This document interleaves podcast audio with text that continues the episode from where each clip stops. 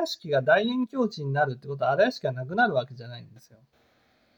荒屋敷が大円境地になるってことは荒屋敷っていうのは今まで世界を通して自分しか見えなかったわけです。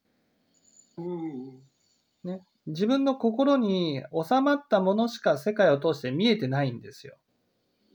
だから世界を通して自分が見えている世界が荒屋敷なんです。